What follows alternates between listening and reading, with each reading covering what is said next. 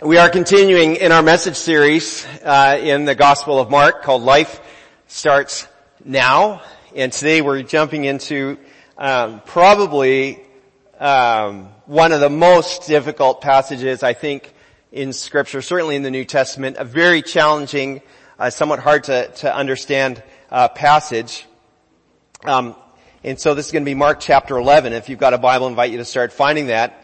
And what we're going to, to read is um, it runs the gamut from confusing to disturbing to empowering and all those all those experiences. It's it's powerful in those ways for you.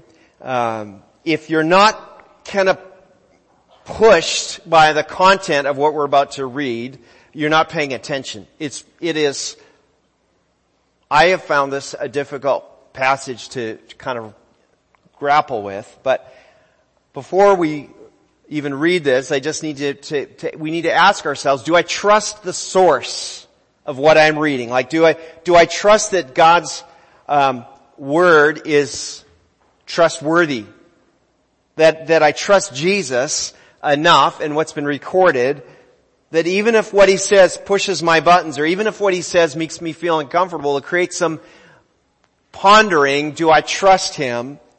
And will I listen and will I obey His word as I am, as best as I am able? Uh, you know, we can hear what we need to hear, but disregard it if we don't trust the source, right? Any parent of teenagers knows this. You tell your kid something, you know, I had this situation this week, I told my son something multiple times, and yeah, yeah, whatever, totally, totally ignored it. Comes home from work, says, hey, you know, some of the guys at work said exactly what I said exactly what I said. And guess what? That was a great idea what they suggested. I'm like, you don't remember me saying that to you? Well, you know, it's different. Like, how? So you get it. You have to trust the source, uh, so that you can really receive what's about to be said. Alright, so let's get into Mark chapter 11, uh, starting at verse 11. Remember when you're in the New Testament, the first four books of the Gospels. So we're in the second book of the New Testament, Matthew, Mark. It's a Gospel, means it tells the story of Jesus' life and ministry. The big numbers are the chapters, a small number of the verses. Let's stand together for respect, uh, out of respect for God's Word as I read just chap- chapter 11 from verse 11 to 25. Remember, we had uh, dealt with Bartimaeus last week, the, the blind guy that had been healed as Jesus was approaching Jerusalem. This is the season of the Passover. We'll come back to the first part of chapter 11 in a few weeks. But um, Jesus has entered Jerusalem triumphantly, and now um, he's we're getting to that point where he's just arrived. Verse 11: Jesus came to Jerusalem and went into the temple, and after looking around carefully at everything, he left because it was late in the afternoon. And then he returned to Bethany with the twelve disciples. Bethany is a town not too far, just down the hill uh, from from the, from Jerusalem. You go up the Mount Olives, and on the other side, at the bottom, is the town of Bethany. It's there today. The next morning, as they were leaving Bethany, Jesus was hungry, and he noticed a fig tree in full leaf a little way off. So he went over to see if he could find any figs. But there were only leaves because it was too early in the season for fruit. And Jesus said to the tree, may no one ever eat your fruit again. And the disciples heard him say it. Now when they arrived back in Jerusalem, Jesus entered the temple and began to drive out the people buying and selling animals for sacrifices. He knocked over the tables of the money changers and the chairs of those selling doves, and he stopped everyone from using the temple as a marketplace. And he said to them, the scriptures declare, my temple will be called a house of prayer for all nations, but you've turned it into a den of thieves. And when the leading priests and teachers of religious law heard what Jesus had done, they began planning how to kill him. But they were afraid of him because the people were so amazed at his teaching. And that evening Jesus and the disciples left the city. The next morning, as they passed by the fig tree he had cursed, the disciples noticed it had withered from the roots up. And Peter remembered what Jesus had said to the tree on the previous day and exclaimed, look, Rabbi, the fig tree you cursed has withered and died. And Jesus said to the disciples, have faith in God. I tell you the truth, you can say to this mountain, may you be lifted up and thrown into the sea and it will happen. But you must really believe it will happen and have no doubt in your heart. I tell you, you can pray for anything and if you believe that you've received it, it will be yours. But when you're praying, first, forgive anyone you are holding a grudge against so that your Father in heaven will forgive your sins too. Well, let's be seated together. I'll show you a couple of pictures here so you get a kind of a sense of the lay of the land. Jesus has come into Jerusalem. So this is an aerial view uh, of what's called the Temple Mount. The big shiny thing in the center, that's the, um, that's called the Dome of the Rock. It's a shrine. Um, it's not a, it's not a mosque. It's a Muslim shrine at the spot that they believe Abraham uh, was about to sacrifice his son Isaac. And so it's also the spot where uh, most uh, people believe that the temples were built, uh, the Jewish temples had been built. Highly contentious place. One of them, it's a, I think they say the third most revered, third holiest site for Muslims. It's the most holy site for for Jews. Uh, Christians have a obviously have an interest there. So you know this is kind of the the touch point for the three major world religions to come together right on that spot. Uh, what happened, there would have been a temple there, and King Herod, if you ever travel to Israel, you're going to hear so much about Herod the Great, King Herod, because he was quite the builder. And what he did is he built walls around, more or less in the place where those current walls are, those have been rebuilt since, uh, basically built massive retaining walls, backfilled it, and created this huge platform that today we call the Temple Mount. And, um, and so that's, what we're, what we're reading about took place there, in that place, in that spot. You see a smaller dome closer to the front of the screen, and that's the Al-Aqsa Mosque, uh, where the, where the Muslims worship. I want to show you one more uh, picture here. This is this is the view of Jerusalem as you're on the Mount of Olives. So if you were to come down into so as Jesus would have traveled, he would have come down this route, and uh, what we're, you know, is from the east. And so if you look to the kind of the left of the picture, it's what they call the southern steps. So that would have been the main entry point into the temple area, into the temple complex. And if you go then around the other side, that's the western wall. Some of you have heard it called the Wailing Wall, but the western wall is the place of access for the Jews that's the closest to where the temple would have been. Jews are, uh, are uh, permitted onto the Temple Mount, uh, but they're not allowed to pray there. Christians are forbidden to pray. You can't bring your Bible there, that kind of thing. I've been to Israel a few times, but I've never been on the Temple Mount because I don't like going to places where I'm forbidden to pray. Um, but maybe one of these days we'll get there. It's it's uh, kind of not the easiest thing to get onto there. All right, so that's the that's the lay of the land. That's the that's the scenario. Uh, let's just review this timeline again of what we just read. Okay, so day one, Jesus enters uh, Jerusalem and his and his crew, his disciples. They visit the temple, have a look around. I think Jesus makes a plan. It's late in the afternoon. They go back to the town of Bethany. Bethany is where uh, his friends Mary, Martha, and Lazarus live, and so he's probably staying uh, with them. Day two, they leave Bethany in the morning. For some reason, they leave without having had breakfast, and so they're hungry. And uh, on their way back to Jerusalem, uh, they pass this fig tree. It doesn't have any fruit on it. Jesus curses it. They go to Jerusalem. He clears the temple, and uh, the leader, the religious leaders, begin plotting how they're going to kill Jesus.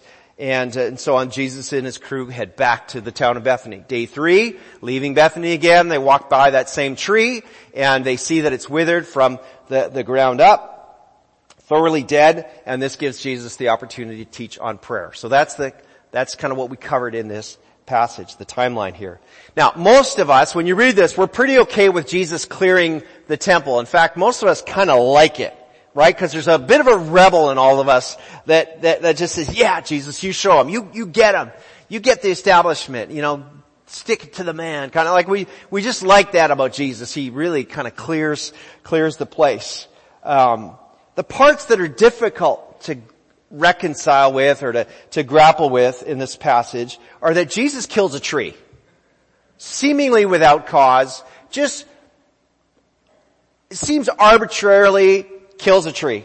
Just with his, just his spoken word. I don't know about any of you, but I'm like, Jesus really? Like, is that necessary?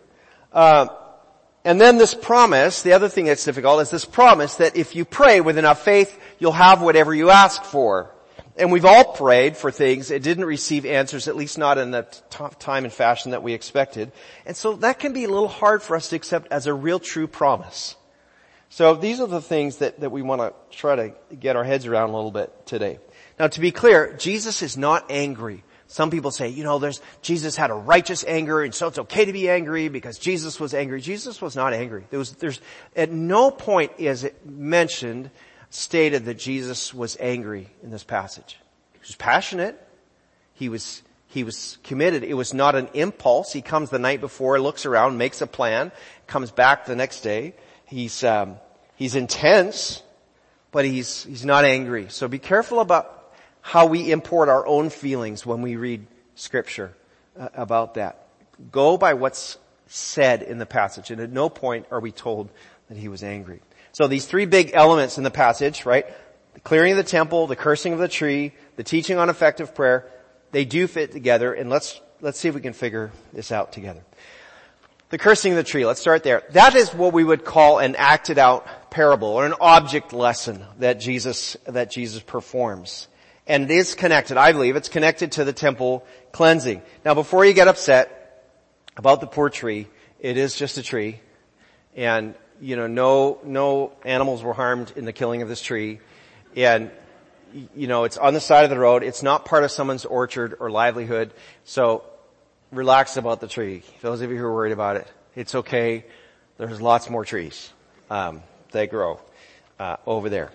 What's happening? The fig tree uh, considered by most people or many scholars and so on, the fig tree represents Israel as a nation. So it's a symbol, you know, a, a national symbol uh, for Israel. And um, as Jesus had entered the temple area the night before, looked around, made his plan, the encounter this next morning, then it's a setup for what's about to go down. And so that tree is gonna, happens, this temple clearing is going to happen, then he's going to get, a, get to come back and deal with that. And I believe that quite simply, Jesus was making the point that as a nation, they had reached a place where they, they looked like they should be fruitful. It appeared to be thriving. It appeared to be flourishing. Keep in mind that, you know, God has always blessed the nation of Israel and continues to bless the nation of Israel today. If you, if you know anything about Israel, you know they're a world leader in medicine, they're a world leader in agriculture, they're a world leader in technology. I mean, there's just so many in, in, um, the armed forces or military. I mean, just so many ways that the nation of Israel uh, leads the world. It's just really remarkable. And yet here it appeared that they, so it appeared that they should be full of spiritual life as well. That it should be fruitful, but it was not right? And it was out of season. That tree was not in fruit bearing season. And yet it still looked good. It still looked attractive.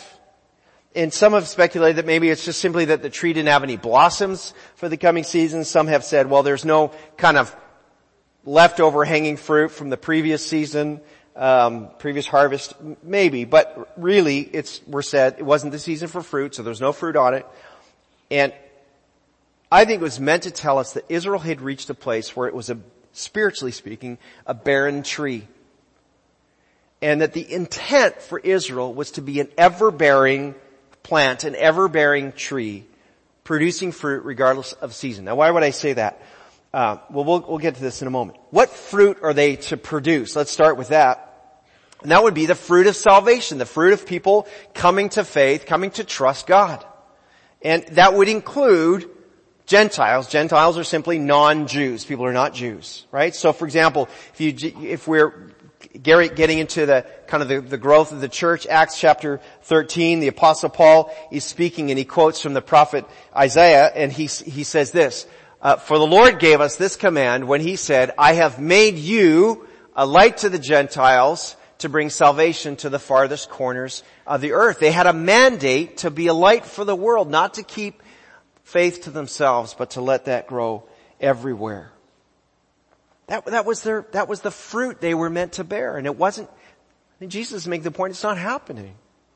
See, let's consider what happened in the temple to see if we can make this connection.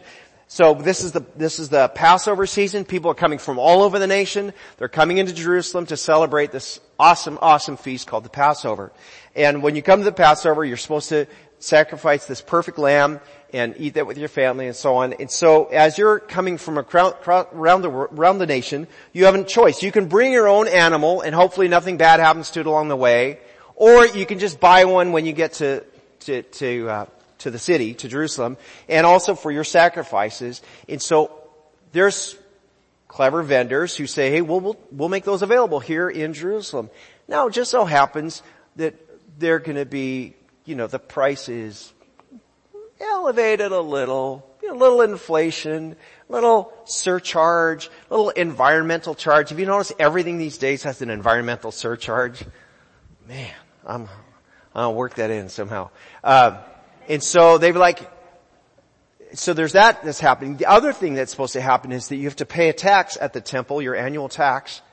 But you gotta pay that in temple currency. Well, you don't use temple currency in your regular, so you come with your foreign currency, your Roman currency, and what has to happen? You gotta get it exchanged. Guess what happens? Exchange rate might be a little elevated. Just, you know, it's a lot happening this week. So that's what's happening. It's, it's, it's not really fair what's happening to the people. The problem really isn't so much the, the selling of the animals and the currency exchange. The greater issue is that they would have been, remember that picture of the Temple Mount?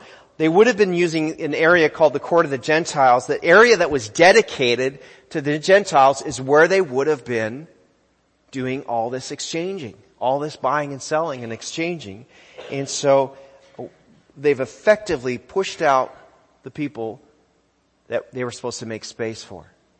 So, if you go to verse 17, remember Jesus, as he's clearing the temple, has says to this, Jesus said to them, the scriptures declare, my temple will be called a house of prayer for all nations, but you've turned it into a den of thieves. This was supposed to be dedicated to those, remember, who needed the light. Remember they were supposed to be a light to all people? So this area meant for all nations, right, had become a dirty and corrupt marketplace and the people who most needed access to God, the outsiders, were pushed out for the sake of religious observance and convenience. I want to say that again.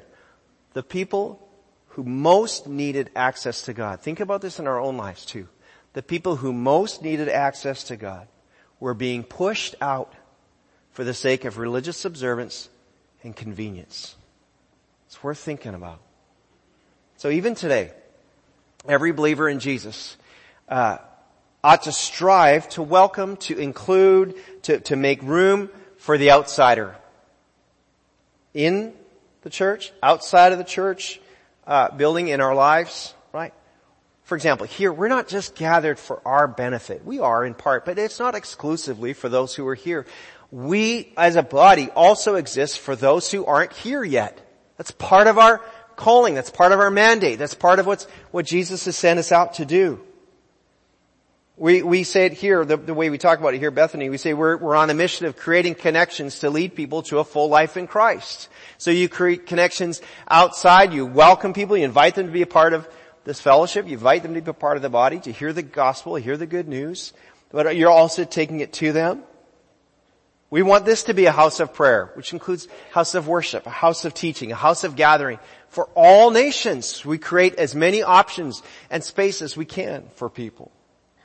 Now is it fair, let's go back to the tree, is it fair that Jesus kills an out of season tree just to make the point that they should have been bearing fruit and they weren't? And I would say yes. Yes, it's reasonable because he was illustrating that a people led by the Spirit of God led by the Holy Spirit, have more than one crop. People who are following God produce season, produce in season and out of season. See, these people knew scriptures.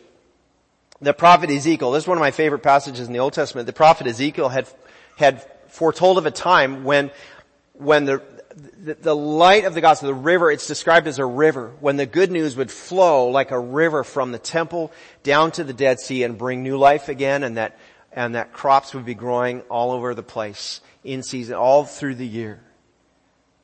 And um, I just put that. Let's put that reference up there, just so you can, if you if you can check it out later, you can write it down.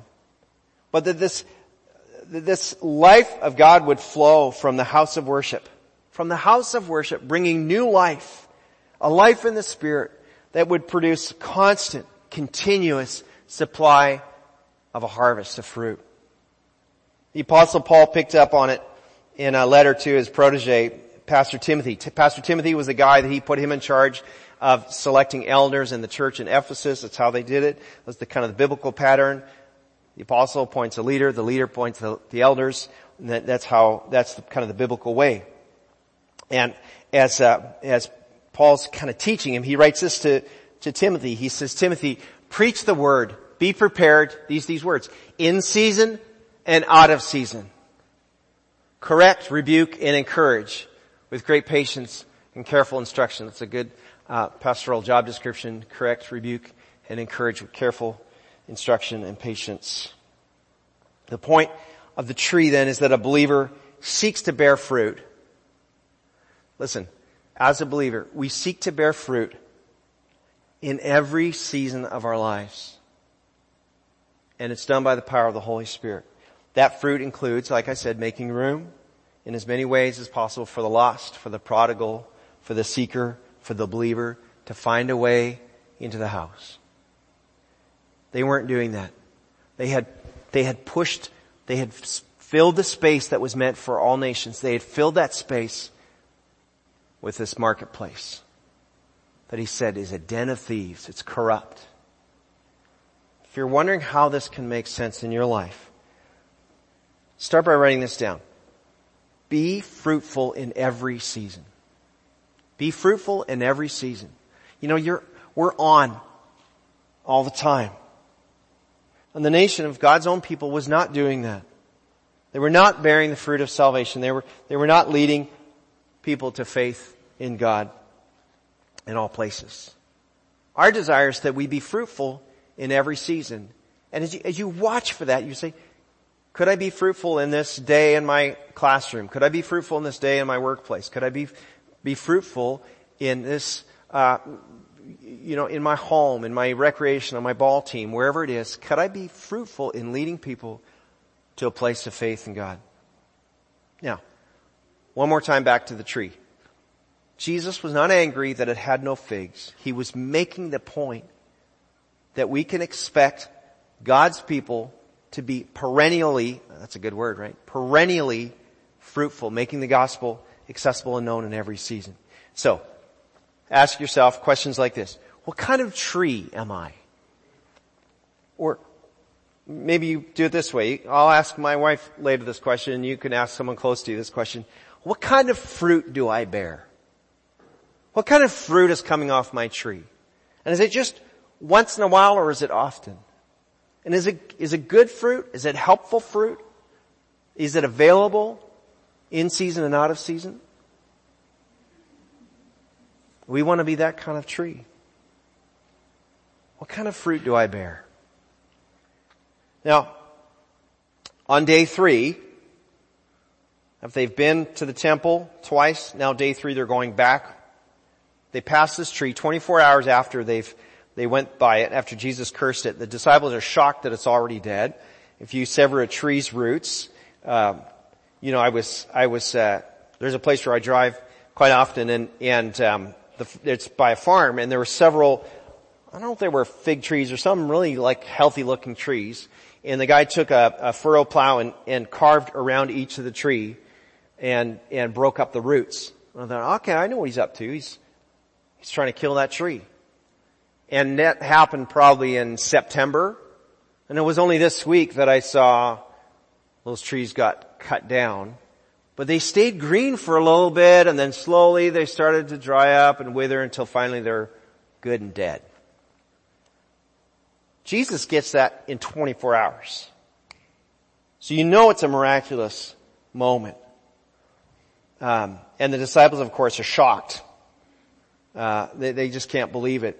And so now it becomes a teaching moment on the power of prayer and, and probably the toughest part of this whole passage to deal with because Jesus says this in verse 24. I tell you, you can pray for anything and if you believe that you have received it, it will be yours. Interesting use of the you have received it, past tense, will be yours, future tense. Just because you've received something doesn't mean you say you have it yet. You don't, it's really, uh, hope inducing when we do that. But you've prayed for lots of things with all the faith you could muster and you didn't receive it yet. So how do you make sense of this? And who's to blame? Is it Jesus' fault? Did he not, you know, is it a false promise? Is it your fault for not having enough faith? What, what is it? Well, Jesus, first of all, doesn't put a deadline on when that will be received, when that's coming. Some of you prayed for things. I have a, a, pastor friend. We were just talking about something. He's been praying. He prayed 14 years for this thing and the Lord's finally answering that prayer. Doesn't necessarily happen immediately. So maybe it's a matter of time. And for sure God knows better than we do what we need. So he may say, I know what you're asking for, but I'm going to give you what you really need. So there's that. We don't always ask according to God's will if we're honest about that. But, but there's more to this too. And it, it, this passage is going to challenge us on what prayer is and what prayer looks like. Go back to verse 14.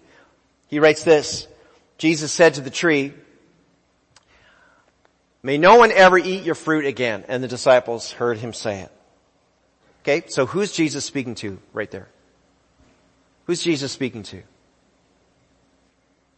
The tree. Jesus is speaking to the tree.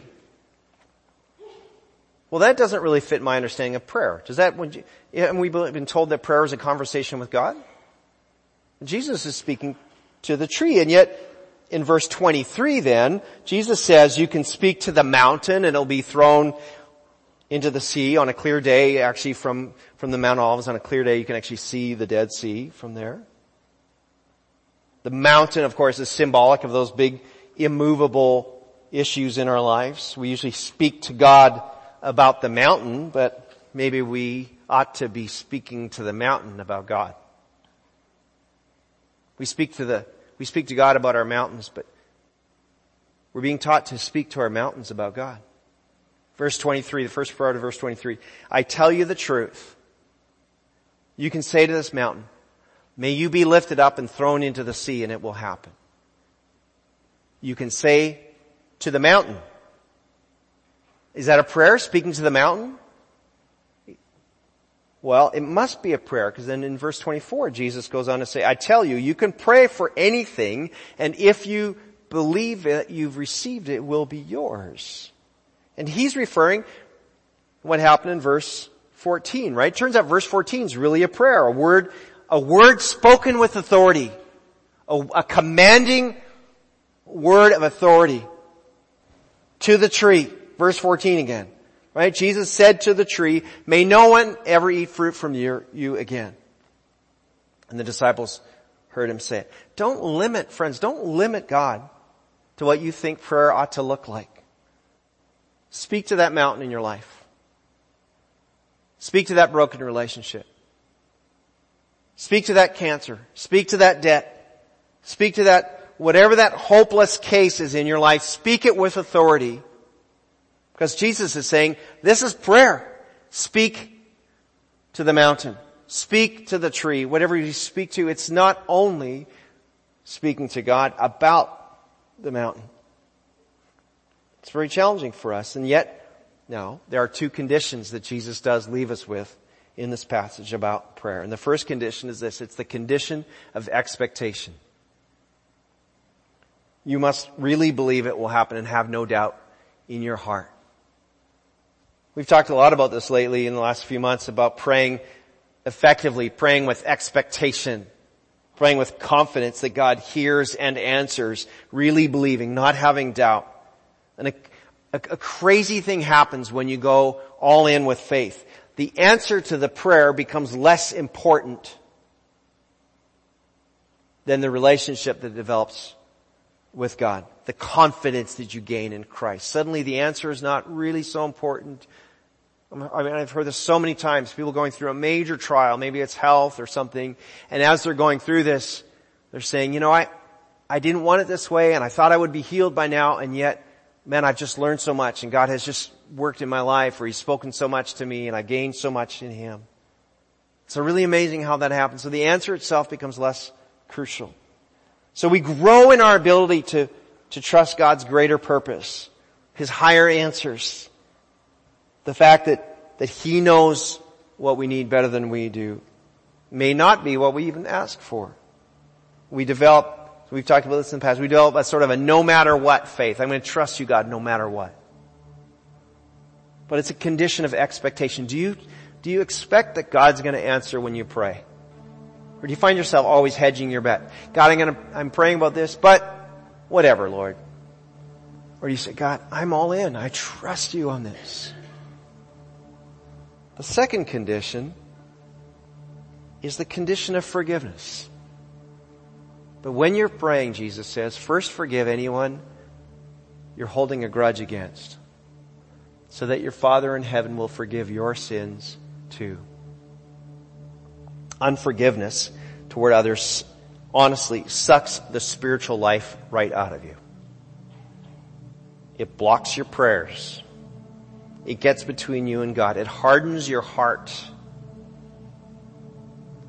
It's not forgive anyone who says, I'm sorry. It's not forgive anyone who's paid back what they owe you. If you have harbored unforgiveness, a grudge, bitterness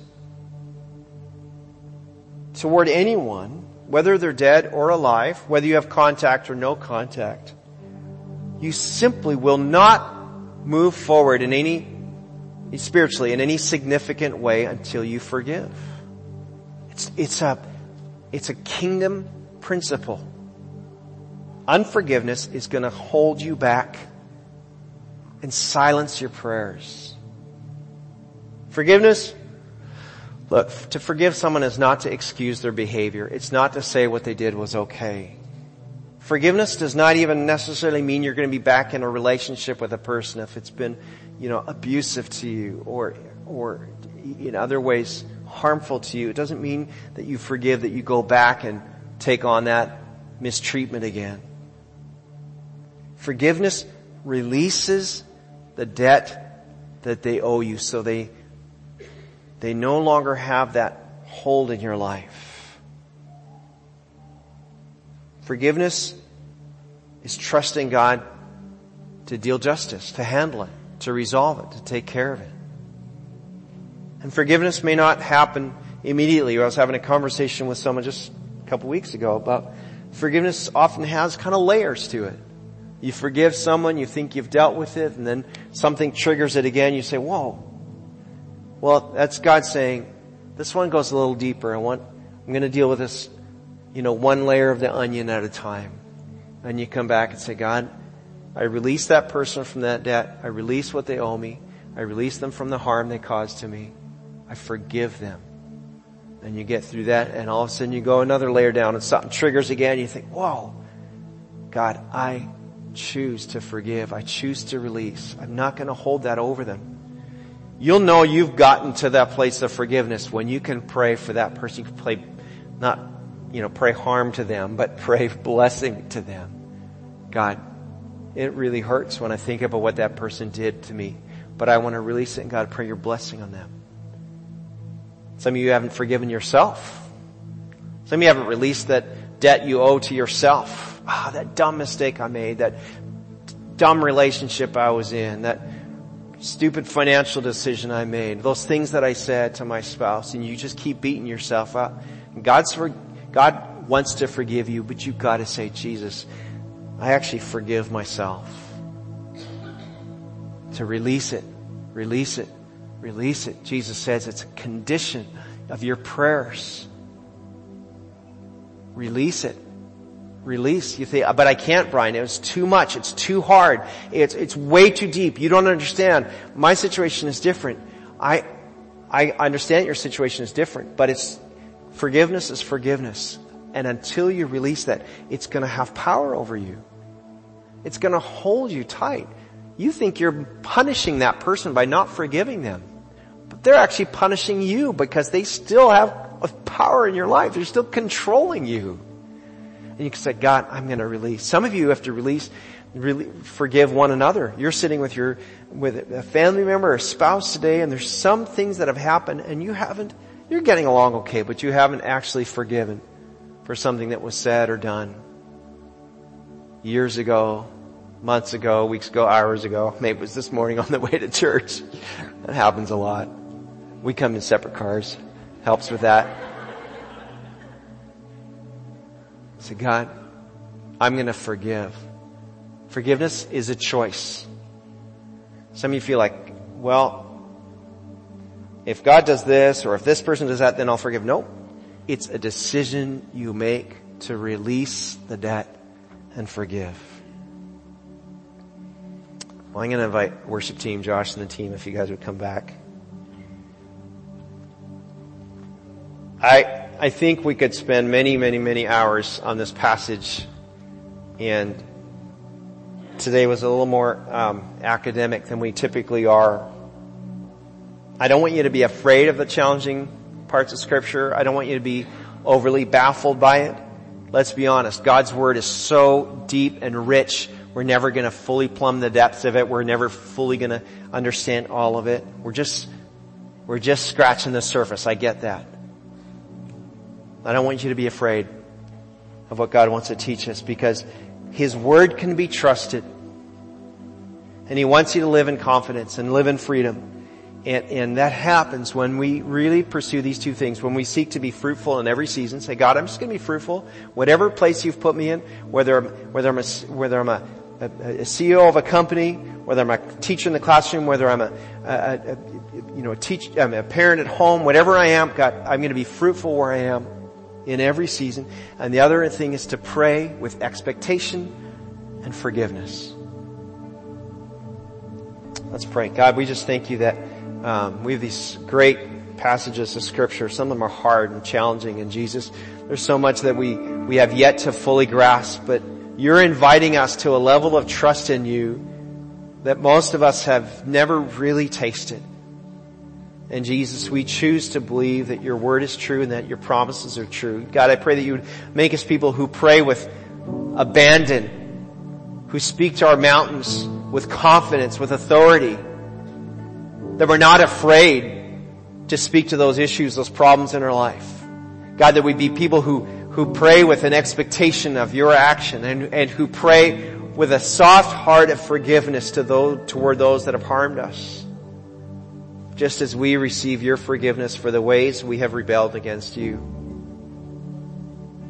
Lord, we want to be people who participate in the house of prayer for all nations, welcoming those around us, those who haven't even been part of our lives yet. We thank you for these, uh, these challenges, these truths from your word today. We love you, Lord. Amen.